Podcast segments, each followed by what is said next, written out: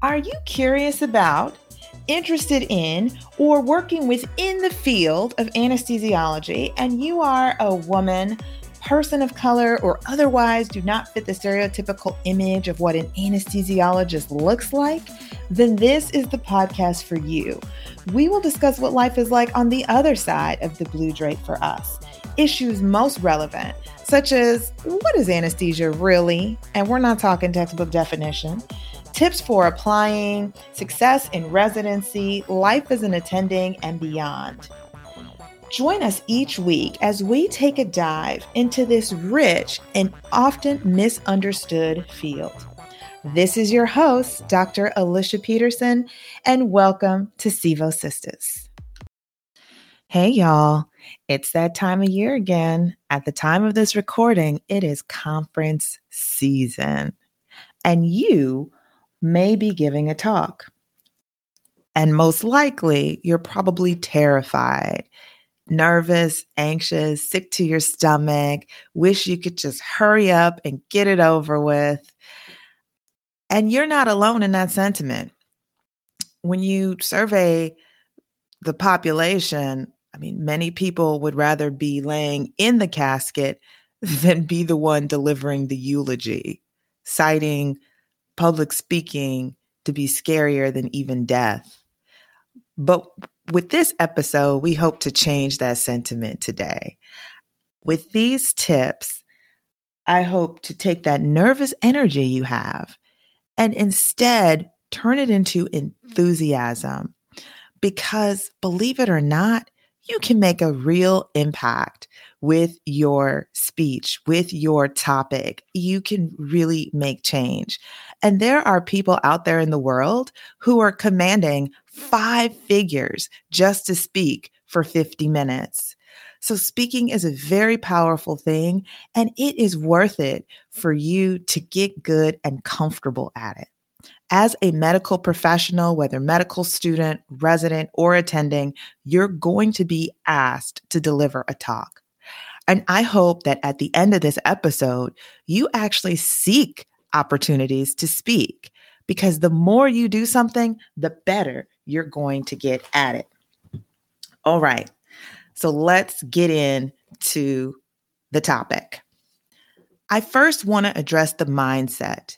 So many of us, when we think about public speaking and get really worked up and nervous, we're only thinking of ourselves as the speaker, getting up in front of the crowd, being judged. Let me share with you something. That audience is there really just to be fed whatever it is you're teaching. They're not thinking about you. We are our own worst critic. What I recommend to employ these tips most effectively is don't think of yourself. Think of that audience sitting out there. Think of yourself in the audience. What is it that you would like to see and hear and do when you hear somebody else speak? When you shift your gaze from your own insecurities to that of the audience member sitting there, what lessons do you want them to walk away with? Then you won't get nervous and you will find that it is your duty to deliver whatever value to them you can and take advantage of the platform you're standing on. In the Black community, when somebody is about to speak, say, preach, preach. It is with that word, we are going to help organize tips for you to change your nervous anxiety, wanting to run away from speaking attitude to that which is enthusiastic and seeking opportunities to speak. The P in preach, practice. Now, this may seem common sense, but common sense does not mean common practice. When I say practice your speech, I mean you are actually writing down every word that you are going to say. And then you are saying every word. And you're doing that for your entire presentation. So many of us put a talk together.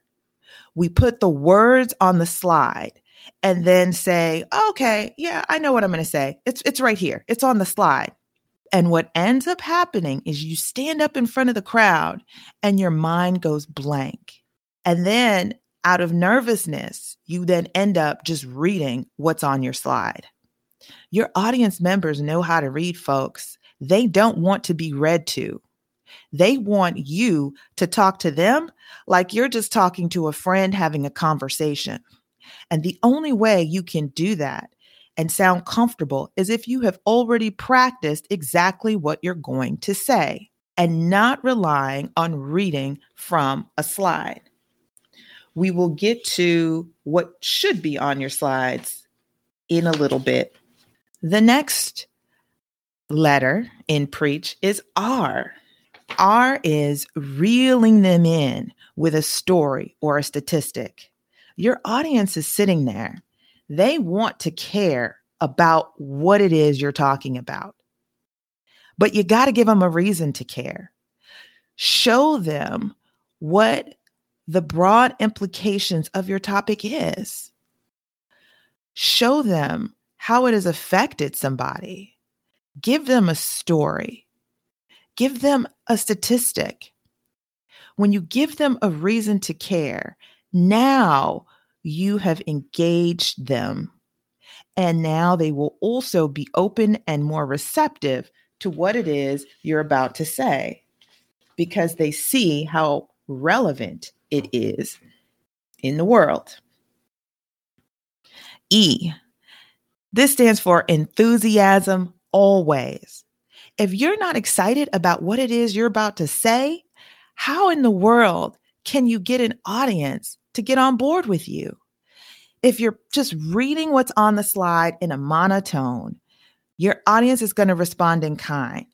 They're going to yawn, they're going to be checking their cell phones. It's not a good use of anyone's time. So if you're going to be up there, you need to be interested in what you're saying, which will in turn make other people interested in what you're saying. Always present with enthusiasm. And if you're like, well, how can I be enthusiastic? Just speak with a smile. Seriously, if you have a smile while you're speaking, it naturally elevates the voice. And people will turn and say, "Oh, who what is going on? Who's that talking? What's happening?" And they're going to sit there with rapt attention. A.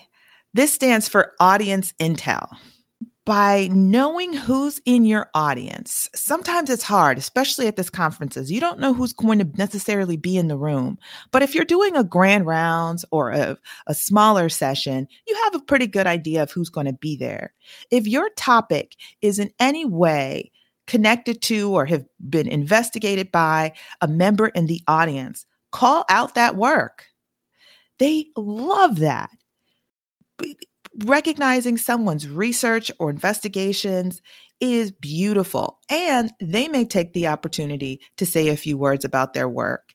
And if you're the kind of speaker who's like, I want the attention off of me, well, this person you've called out in the audience will happily take some of it to elaborate on their research. So do your audience intel. It's also a great deal of respect, as I mentioned. People love to be recognized for the work they have done, especially in academia. So just do a little bit of digging and find out who has done work in the area that you're speaking about. You will then become their new best friend. C, collaboration. As I mentioned with the audience intel, by doing some digging, you can discover who in your organization has done work in that area. And that could lead to collaborations down the line. Well, another way of collaborating is actually QI committee.